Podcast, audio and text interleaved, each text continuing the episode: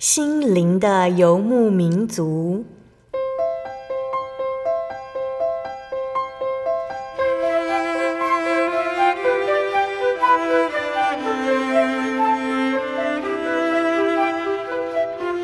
在这个谁都不管谁的后现代社会里，每个人的心灵都是游牧民族。成长的过程就是寻找的过程。每一颗漂泊的心灵，其实都在寻找生命的绿洲。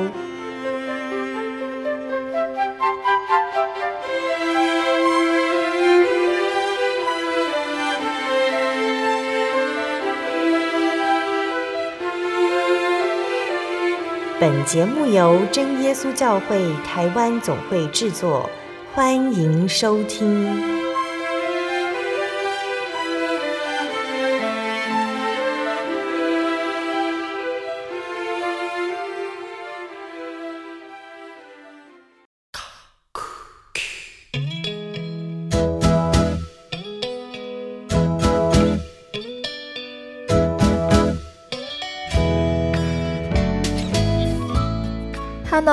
在空中的听众朋友们，大家平安，欢迎收听今天的心灵的游牧民族，我是贝贝。大家这个星期过得愉快吗？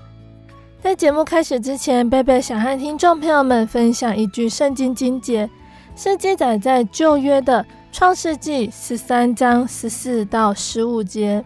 罗得离别亚伯兰以后，耶和华对亚伯兰说：“从你所在的地方，你举目向东西南北观看。”凡你所看见的一切地，我都要赐给你和你的后裔，直到永远。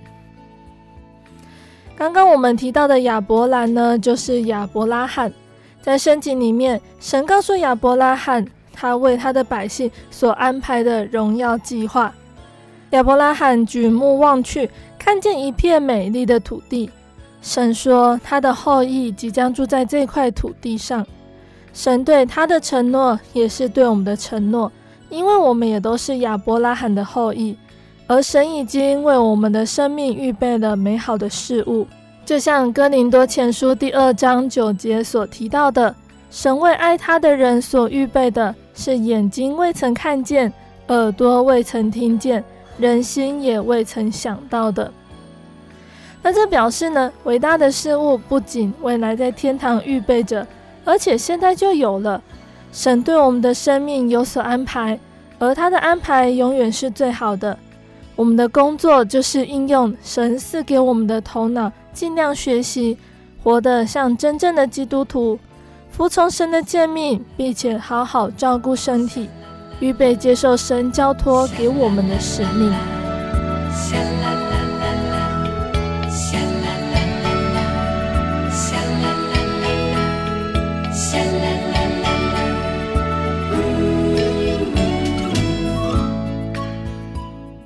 今天要播出的节目是第一千一百六十集《生活咖啡馆》绘本分享，一片披萨一块钱。今天在节目中，贝贝要来跟听众朋友们分享《一片披萨一块钱》这本由郝广才和朱利安诺合作完成的绘本故事。那故事中的大熊阿比还有鳄鱼阿宝，他们两个是好朋友。阿比他做的披萨美味无比，阿宝的蛋糕也是无敌可口。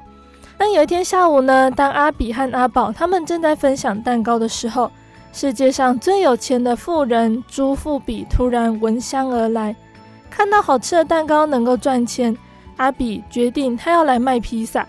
可是没想到呢，阿宝他也在转角卖着蛋糕，但是半天过去了，客人还没有出现，阿比和阿宝已经饿得头昏眼花，饿到不行的两个人该怎么办呢？亲爱的听众朋友们，我们可以先想想哦，我们是不是也想成为有钱人呢？钱财对我们来说是不是真的重要呢？我们先来聆听一首诗歌，诗歌过后，贝贝就会来分享这本绘本故事。贝贝要分享的这首诗歌叫做《如果我能唱》。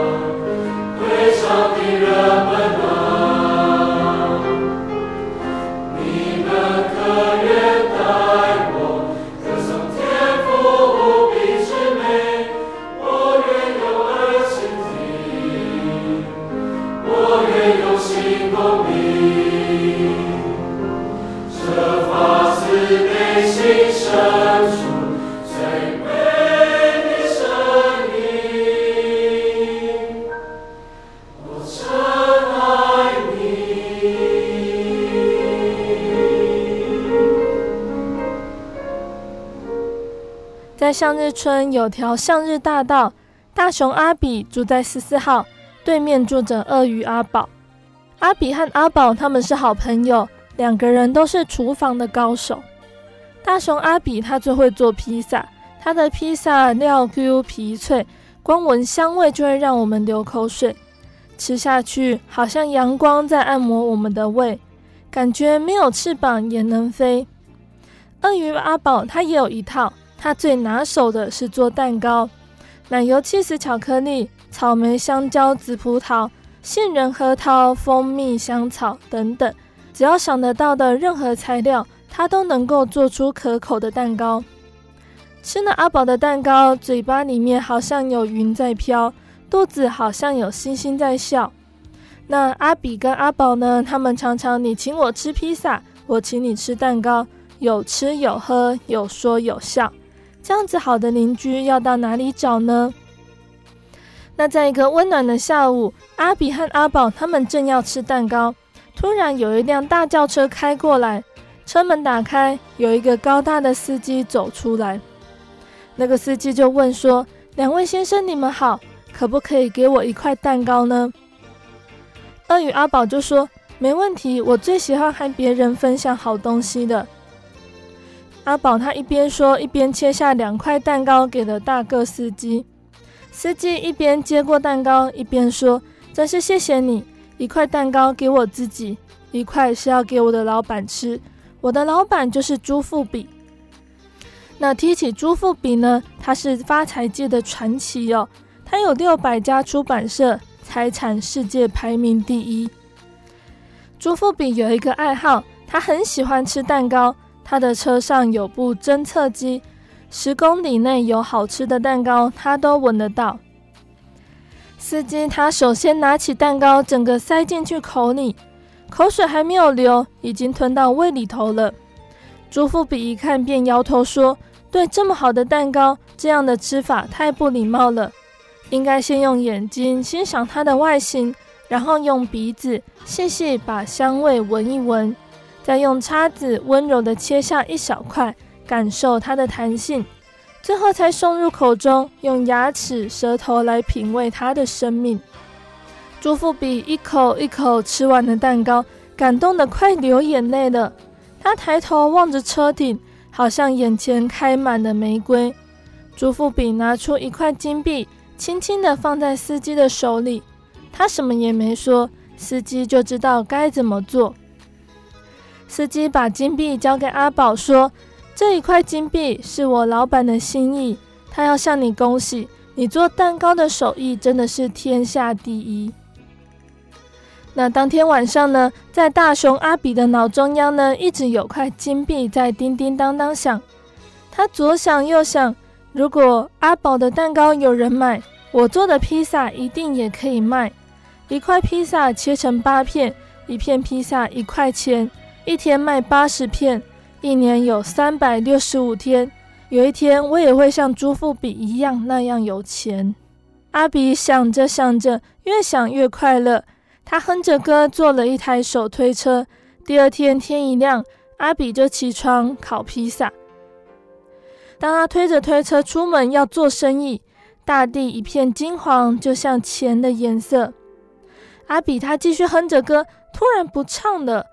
原来他看见阿宝正坐在路边转角卖蛋糕，从早上到中午，一个客人也没有。阿比饿得发慌。阿比对阿宝说：“我肚子饿得不得了，可不可以给我一块蛋糕？”阿宝就问他说：“那你为什么不吃披萨？”阿比就说：“我的披萨是要拿来卖的。”阿宝也回他说：“我的蛋糕也是要卖的，如果你没有钱，蛋糕不能卖你。”时间又渐渐过去，阿宝也饿得两眼发黑，分不清东西南北。他对阿比说：“我们是好朋友吧？给我一块披萨。”阿比就回他说：“很抱歉，一片披萨一块钱。”阿宝实在撑不下去了，他拿出朱富比送给他的那一块金币，交给阿比。阿比给了他一片披萨，他一口就塞进嘴里。两三下吞下去，好像旱灾碰到下雨一般满足。阿比看阿宝这样满足，他也忍不住了，便把刚刚赚的一块钱拿给阿宝，跟他买一块蛋糕。阿宝从早上饿到中午，一片披萨怎么能够满足呢？他把手里的金币用力的捏了一下，想想再买一片披萨好了。阿比看到阿宝这样子的吃法，他更饿得受不了了。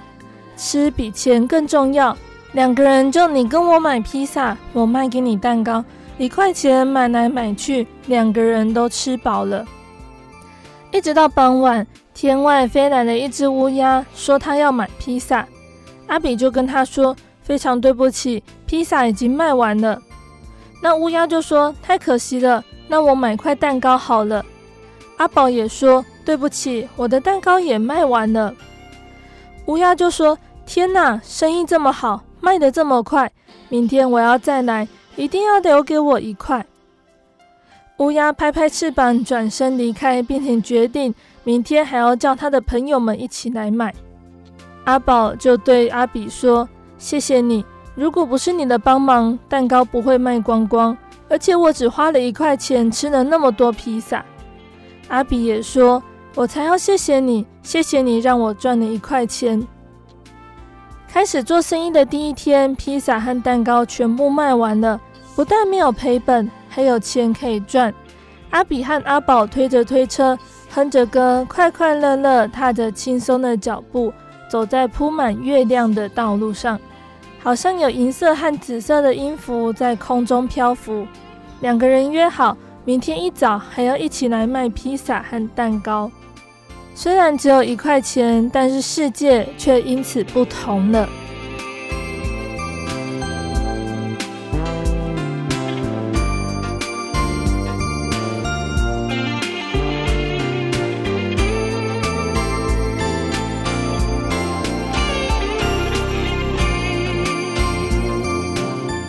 亲爱的听众朋友们今天的绘本就分享到这里喽今天贝贝跟大家介绍一片披萨一块钱的绘本。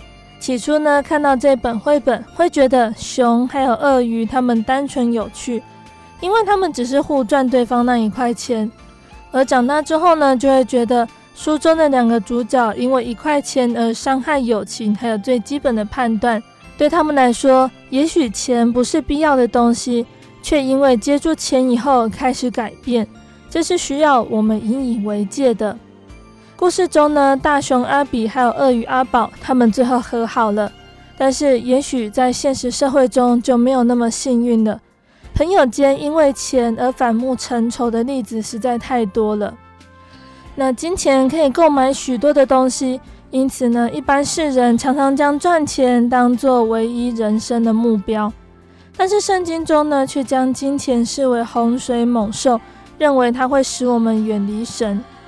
那事实上呢，钱财它并不是万恶的根源，只有贪财才是万恶的根源。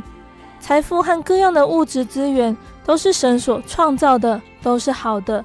财富也是神所赐予的，神所赐的福气使人富足，并不加上忧虑。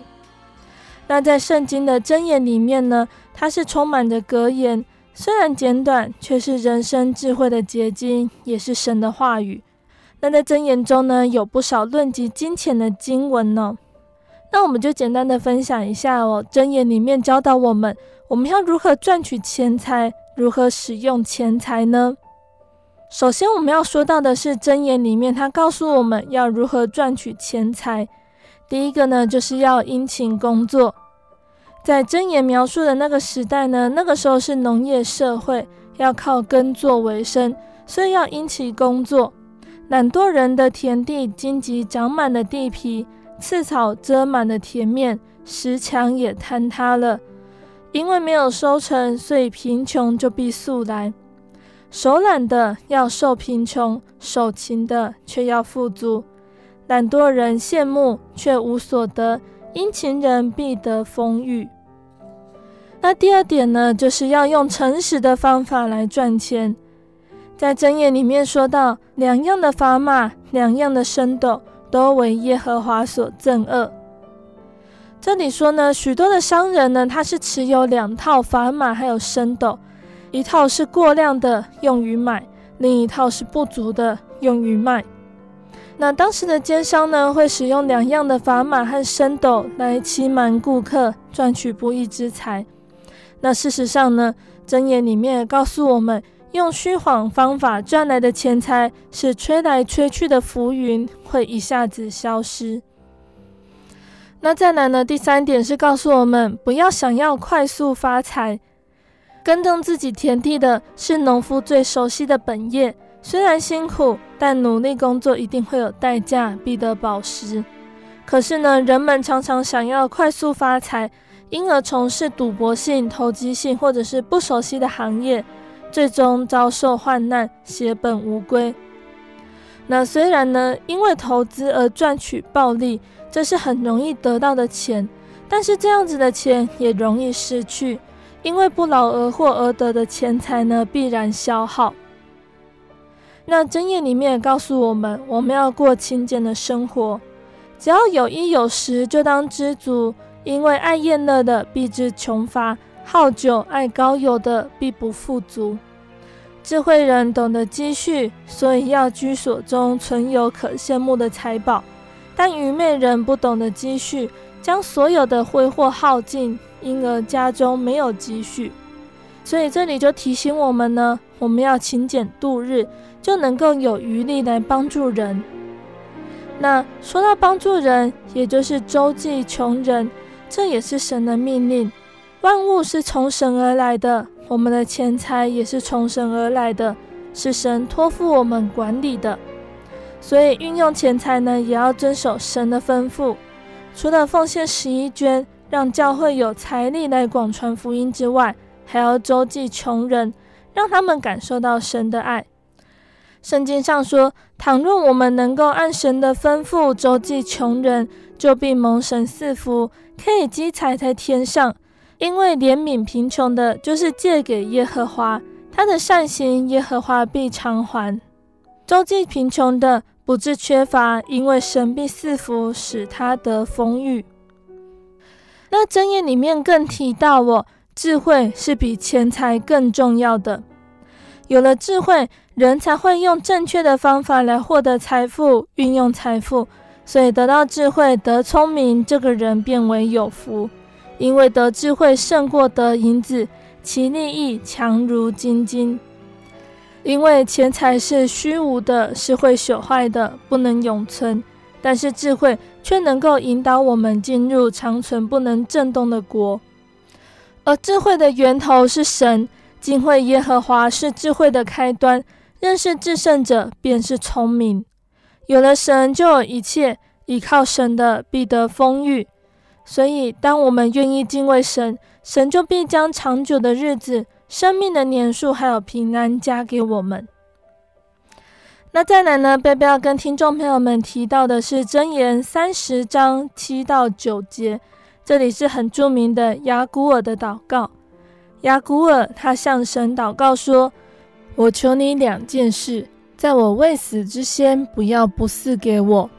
求你使虚假和谎言远离我，使我也不贫穷，也不富足，赐给我需用的饮食。恐怕我饱足不认你说耶和华是谁呢？又恐怕我贫穷就偷窃，以致亵渎我神的名。那这是一个知足的祷告哦，祈求不贫穷，也不富足。只求神赐下日用的饮食，因为富足容易使人心高气傲，觉得钱财是靠自己的力量赚取的，因而不依靠神，忘了神的恩典。那相反的，贫穷也会让人陷入不法的偷窃行为，以致羞辱神的名。我们没有带什么到世上来，也不能带什么去，只要有衣有食，就当知足。所以，我们人生的目标不是追求短暂的财富，而是追求永恒的天国。当末日神审判的日子来到，财富没有办法购买神的喜悦，没有办法救人脱离永远的死亡。所以，我们应该要效法亚古尔，要逃避贪恋钱财的事情，追求公义、敬虔、信心、爱心、忍耐，还有温柔。我们要为真理打那美好的仗。为自己积成美好的根基，预备将来能够持定那真正的生命。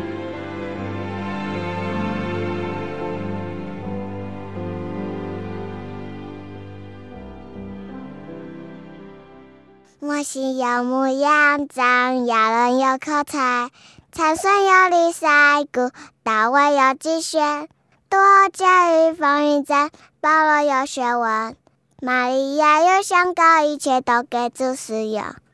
你好吗？你知道怎么祷告吗？妈妈跟我说，要先跪下来，眼睛闭起来，手合起来，然后再念奉主耶稣圣名祷告。哈利路亚，赞美主耶稣！哈利路亚，赞美主耶稣！这句话要念好多遍呢。祷告完了之后，只要说阿门，这样主耶稣就听到你的祷告了。愿你平安。您在街上曾经看过这样的招牌“真耶稣教会”吗？也许您很想，但是却不好意思进来看看。其实我们真的非常欢迎您。下次当您再路过真耶稣教会时，欢迎您进来与我们同享神的恩典。真耶稣教会，台中邮政六十六至二十一信箱，欢迎来信，愿您平安。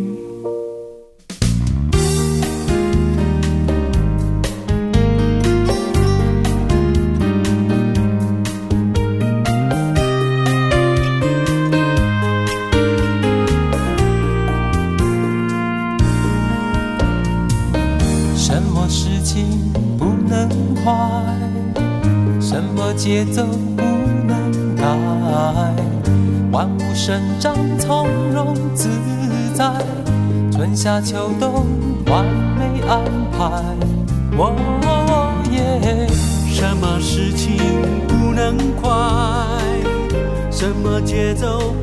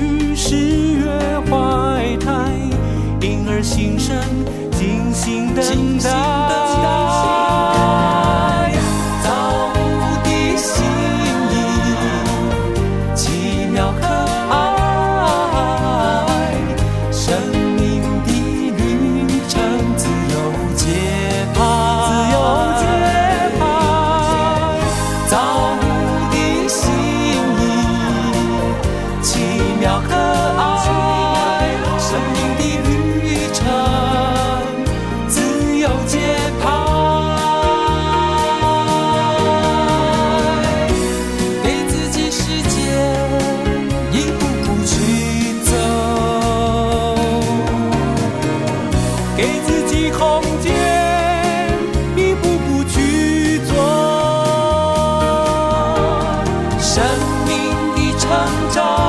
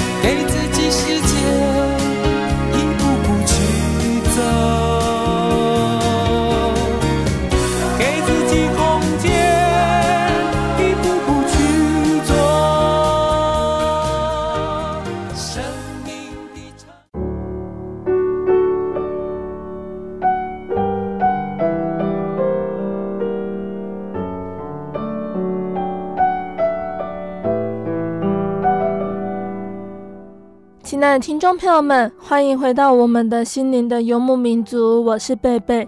今天播出的节目是第一千一百六十集《生活咖啡馆》绘本分享，一片披萨一块钱。节目的上半段，贝贝跟听众朋友们分享了一本叫做《一片披萨一块钱》的绘本故事。圣经上说到，钱财是会朽坏的、虚无的，得智慧、得聪明的，这人便为有福。因为得智慧胜过得银子，其利益强如金金。我们没有带什么到世上来，也不能带什么而去。只要有衣有食，就当知足。所以，我们的人生目标不是追求短暂的财富，而是追求永恒的天国。财富没有办法购买神的喜悦，也没有办法救人脱离永远的死亡。所以，我们既然是基督徒，就要逃避贪婪钱财的事物，追求公义敬虔。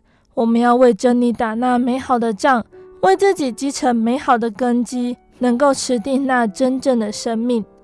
那在节目的下半段，贝贝要继续再来跟听众朋友们分享一个圣经故事，欢迎听众朋友们继续收听节目哦。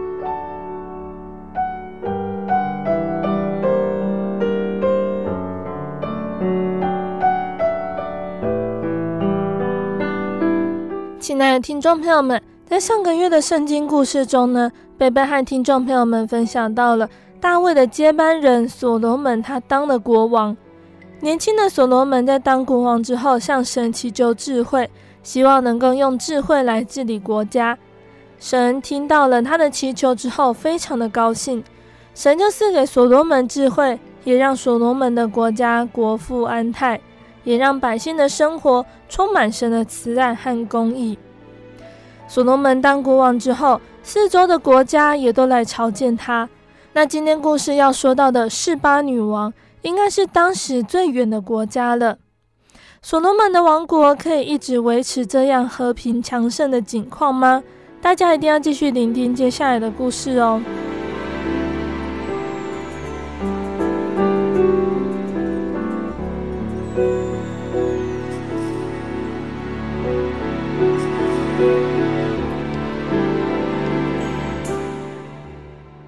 离以色列很远，在古代商运路线的尽头，大概就是在今天伊索比亚的地方呢，有一个叫示巴的王国，有一个女王来统治。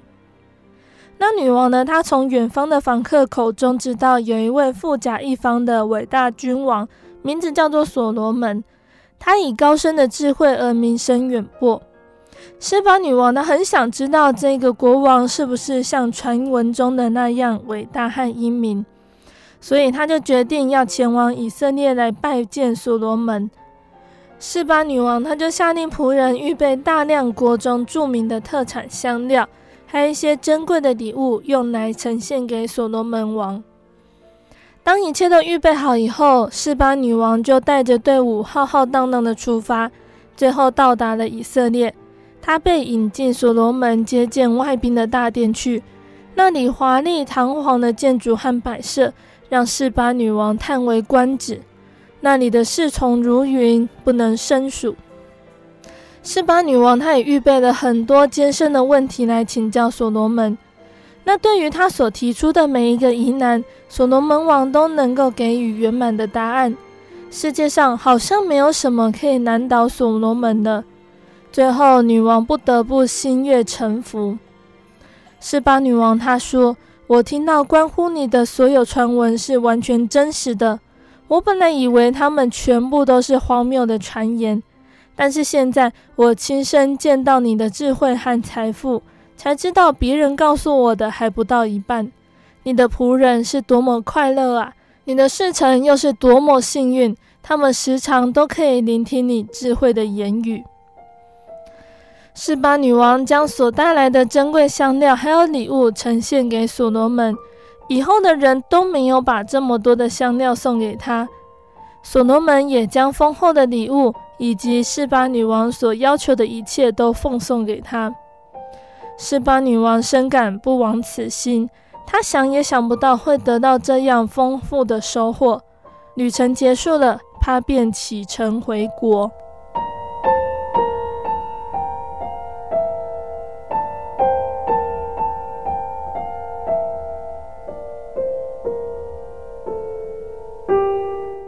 所罗门他是一位伟大英明的君王，他的王朝十分富有壮大，他创造了很多金碧辉煌的宫殿。又在耶路撒冷建造了圣殿，每年财富从四方源源不绝而来，包括跟其他国家贸易所得的盈利，还有邻近国家征得的税款，都让所罗门的库房收入大增。然而，一直以来呢，所罗门的支出都超过他的收入。当他的钱财不够花用的时候，他就向人民征收重税。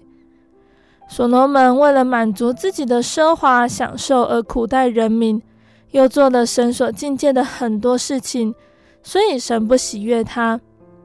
所罗门娶了很多异邦的女子为妃嫔，他们的宗教信仰和以色列民是不一样的。所罗门没有引导他的妃嫔认识真神，相反的，却为他们信奉的偶像来建造庙宇。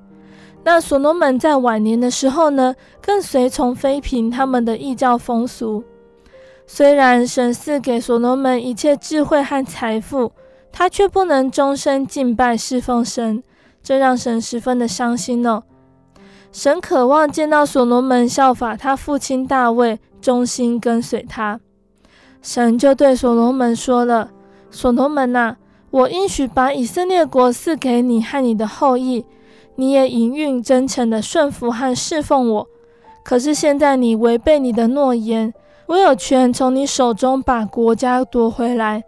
但是因为我对你父亲大卫做过承诺，我将留下王国的一小部分，让你的后代永远统治。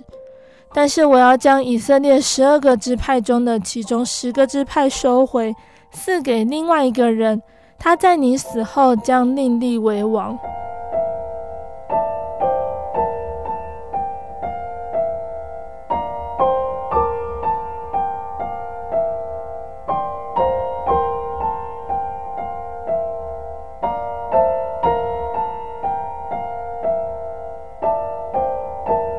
那神说要将以色列国十个支派赐给另外一个人，这个人是谁呢？有一次，所罗门王在耶路撒冷城内四处巡视工人他们修筑城墙的工程，他注意到有一个特别勤奋的年轻工人。所罗门就问他说：“你叫什么名字？”那个年轻人回答说：“我的名字是耶罗波安。”所罗门王走到管工那里，对他说：“耶罗波安是个好工人，派他做管工吧。”耶罗波安很高兴得到提升，他很热切地尽忠职守。那在有一天工作结束之后，耶罗波安便回家去了。在野外一条路上，他遇见一个名字叫做亚西亚的先知。那个先知他穿了一件新的长袍。亚西亚先知在耶罗波安面前停了下来，半句话都没有说，便把自己新的长袍撕成很多片。耶罗波安看到了，非常的惊讶，因为一件新长袍它的价钱不便宜，而先知通常他们生活都是很清苦的。接着，亚西亚就将一片一片的布交给耶罗波安，一共给了他十片，只留下两片。亚西亚就对耶罗波安说了：“耶罗波安呐，神将从所罗门的家夺回他的王国，把它赐给你。神将留下以色列的两个支派给所罗门的后代，其余十个支派将要归你所有。耶罗波安呐，你要从所罗门的错误中得到教训。神从他的家夺回王国，是因为他已经不再敬拜顺服神，但你却要忠诚顺服侍奉神，那么你的国家必会兴盛，你的后代也必永远统治这个国家。耶罗波安一边听着先知的话，一边感觉不可思议。当亚西亚匆匆离去以后，耶罗波安仍然惊讶地站在那里，手里拿着十片布。这会是真的吗？他做梦也没有想到他会当国王。但是如果这是真的，为什么要等到所罗门死后呢？于是耶罗波安开始设计夺取王位，但是他的计谋很快就传到所罗门王的耳中。所罗门王决定把耶罗波安杀掉，但是在他抓到耶罗波安之前，耶罗波安已经逃到埃及去了。直到所罗门死后，耶罗波安才可以大展身手。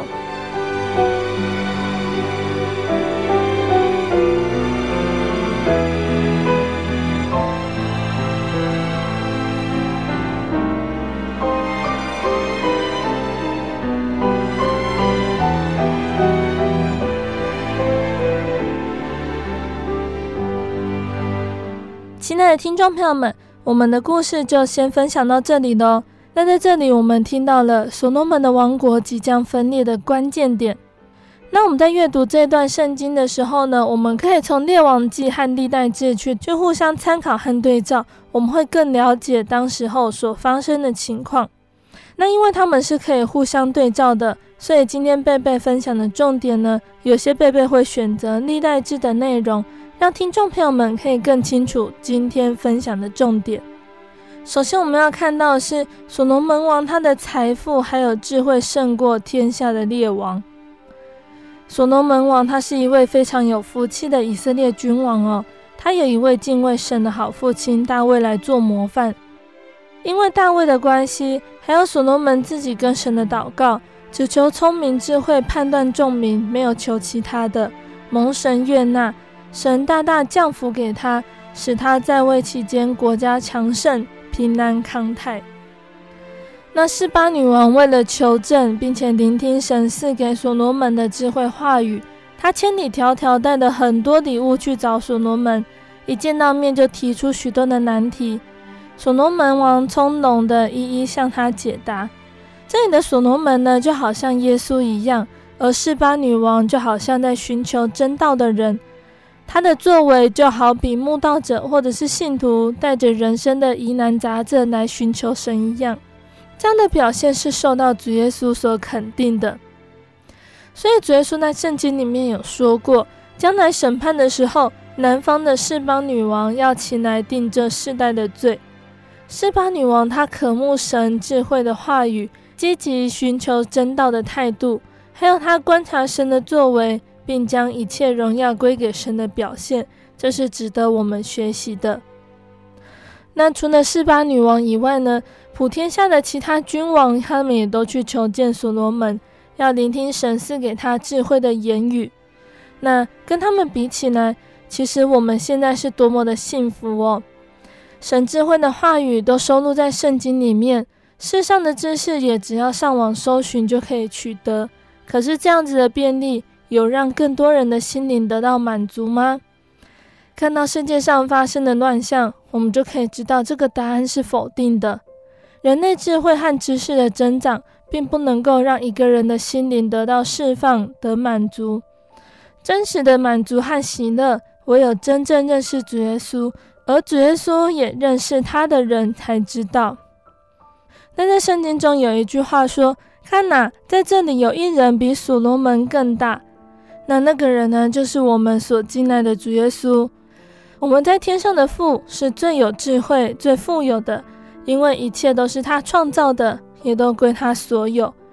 所以，我们愿万民都归向他，愿一切颂赞荣耀都归给他，直到永远。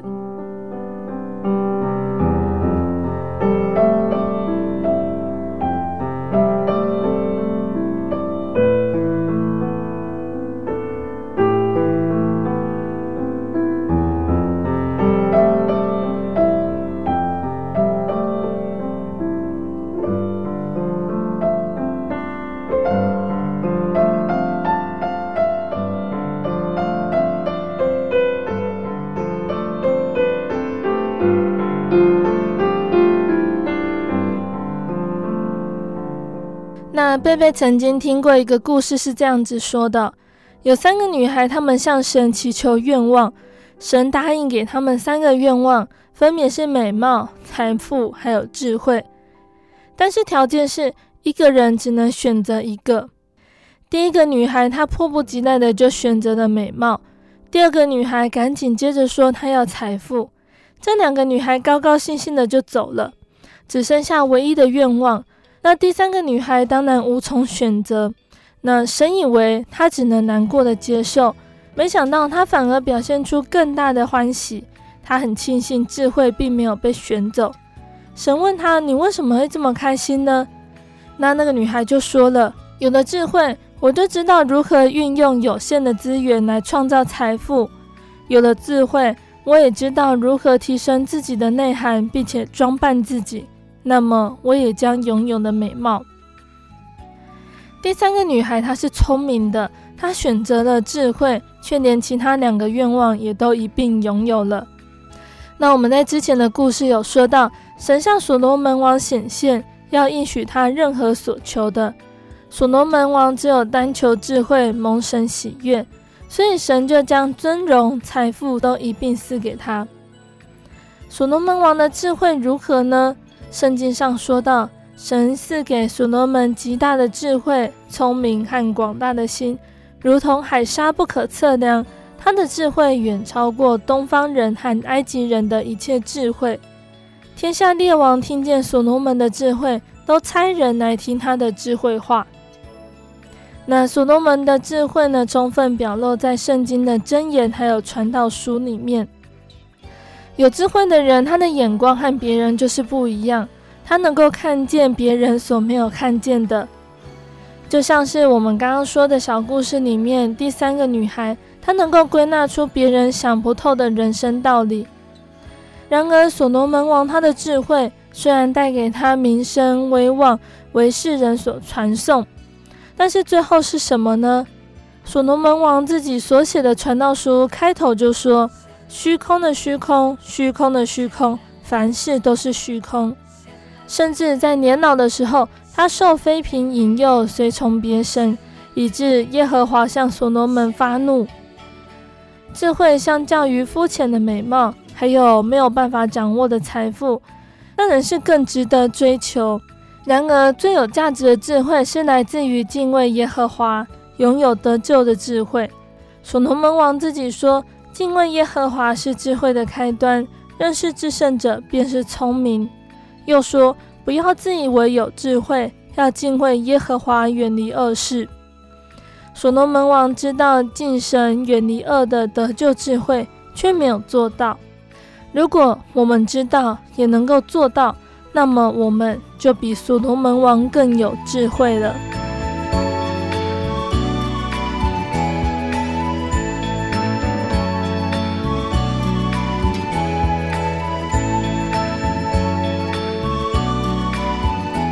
那再来，我们要说到耶和华向所罗门发怒，因为他的心偏向他，两次显现了耶和华以色列的神。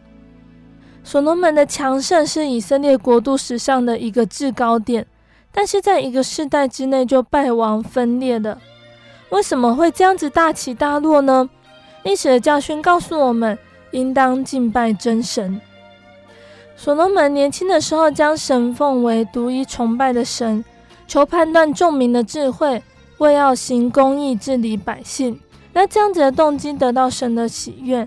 神使他高升，国运昌隆，百姓安居乐业，万国朝贡，甚至各国领袖都前来聆听他的智慧话语。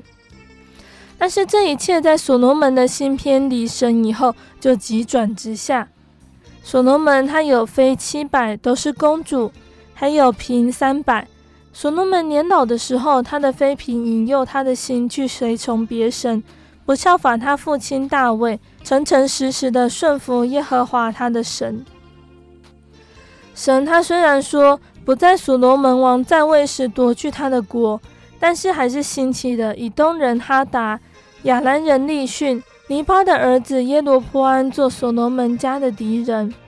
那到了所罗门的儿子罗波安他接管王位的时候，国度立刻分裂。剩下两个支派。后来的以色列人，他们就再也没有那十个支派了。那这里呢，就让我们想到哦，论到那些已经蒙了光照、尝过天恩的滋味，又与圣灵有份，并且尝过神善道的滋味，觉悟来世全能的人，若是离弃道理，就不能叫他们重新懊悔了，因为他们把神的儿子从钉十字架，明明的羞辱他，就如同一块田地，吃过屡次下的雨水，生长菜蔬，合乎耕种的人用，就从神得福；若长荆棘和蒺藜，心被废弃，尽于诅咒，结局就是焚烧。敬畏神的人，后来离开神，将是最悲哀的结局。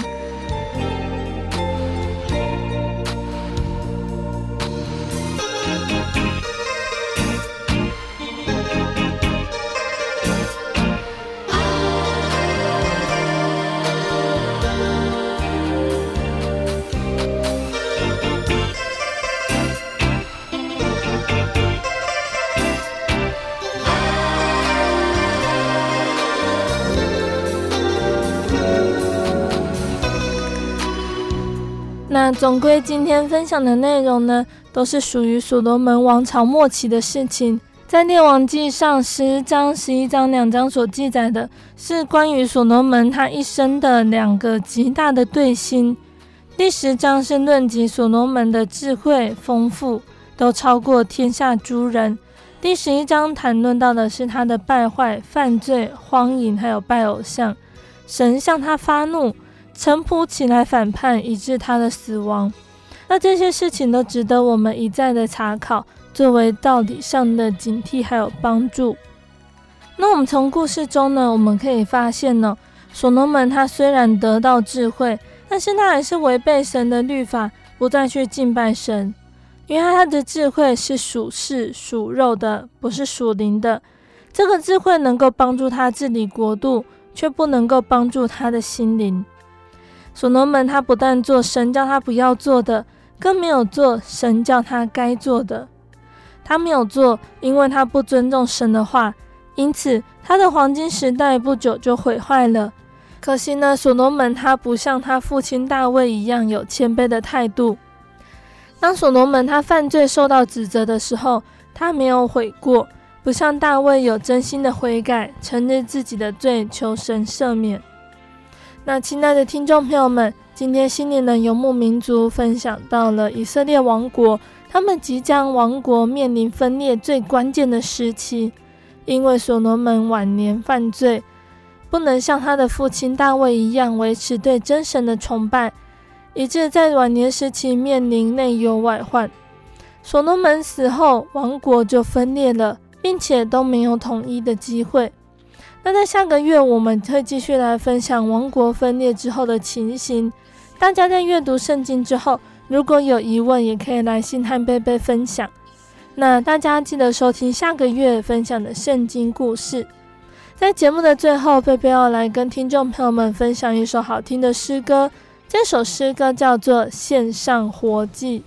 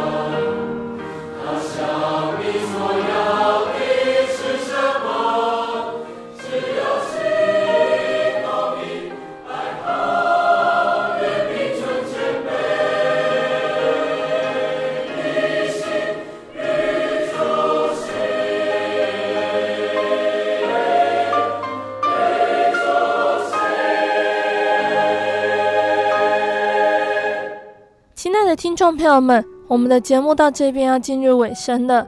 如果你喜欢今天的节目，欢迎来信索取节目 CD。如果你在收听节目之后，想要更了解真耶稣教会和圣经道理，欢迎来信索取圣经函授课程。来信都请寄到台中邮政六十六支二十一号信箱，台中邮政六十六支二十一号信箱，或是传真零四。二二四三六九六八零四二二四三六九六八，诚挚的欢迎听众朋友们来到真耶稣教会参加聚会，一起共享主耶稣的恩典。谢谢你收听今天的节目，我是贝贝，我们下个星期再见喽。我的心是一只鸟，飞行介于黄昏与